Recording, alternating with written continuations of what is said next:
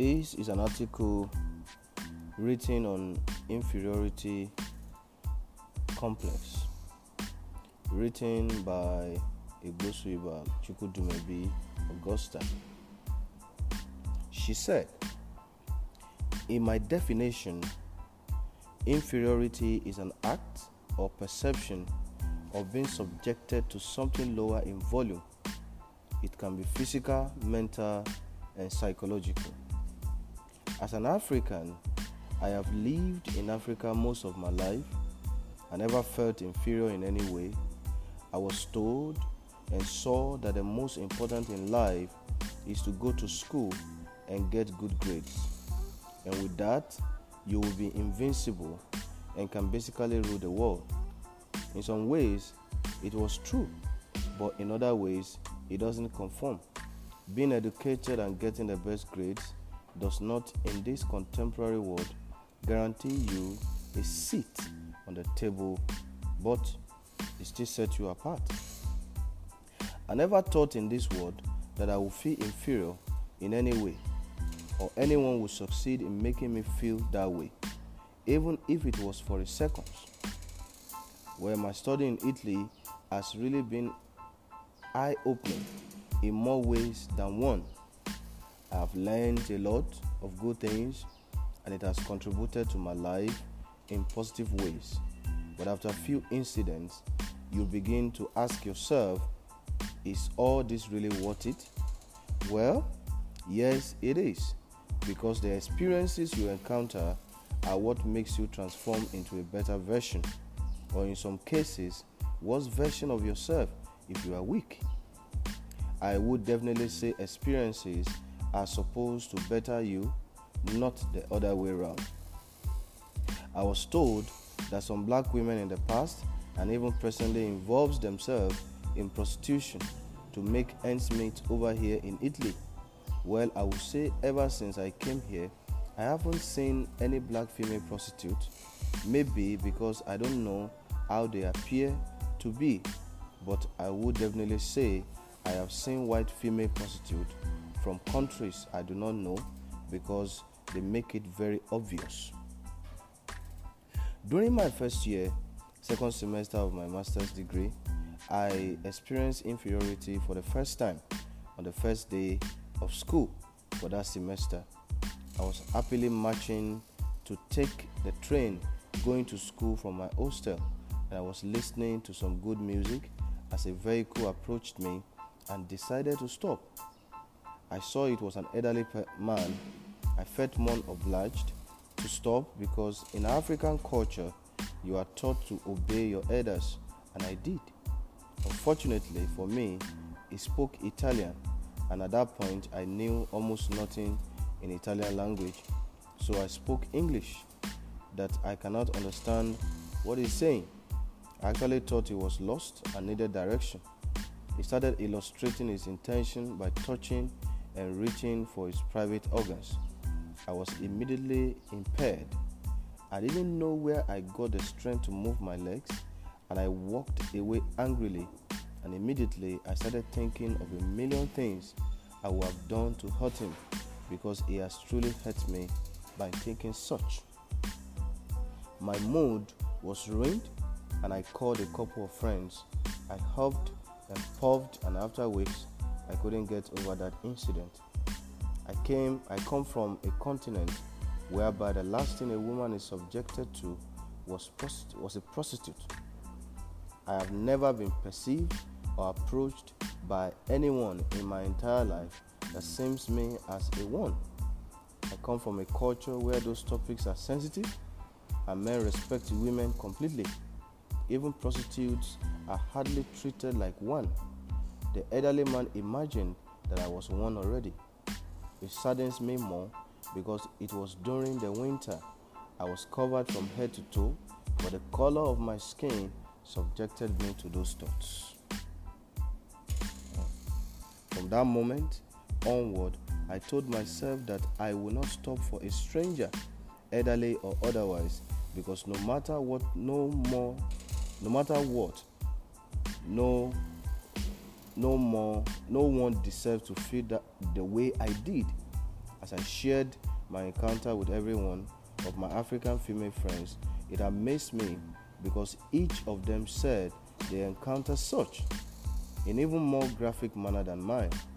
I was devastated because we all came down here to get some education and move on to the next place, but we having we having these encounters in, be, in between was unfair and disrespectful. Even in the job sector, it gets worse. I recently applied for a job to teach English after weeks. I was called and the lady told me the classes to take and the days it was home tutoring. She heard my voice and said my voice sounds African.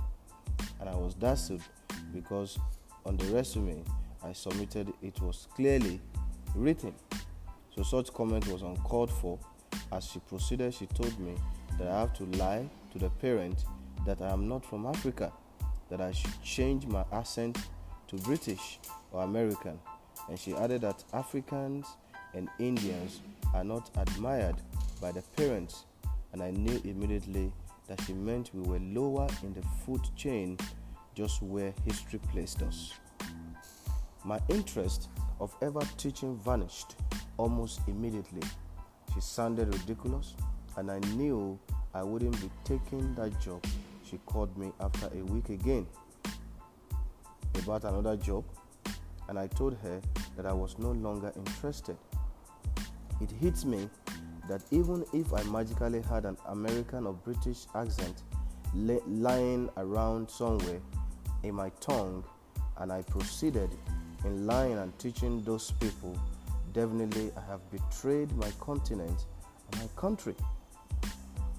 In the sense that this accent I have to compulsorily emulate to make few bucks is definitely going to be credited to those countries and not mine. I wanted to teach to make a difference and to impart knowledge. Being a sellout is totally unacceptable.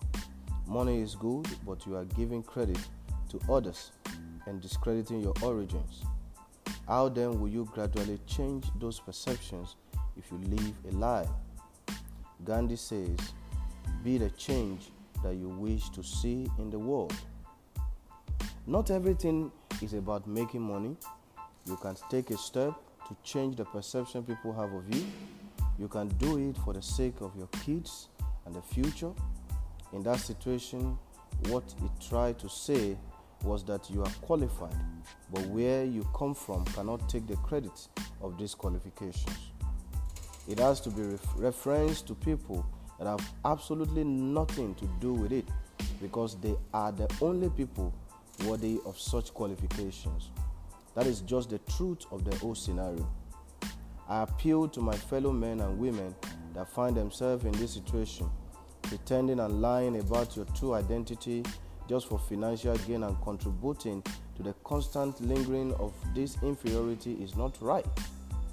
You should simply take a stand to fight against it by making a difference and by simply saying no to compromise.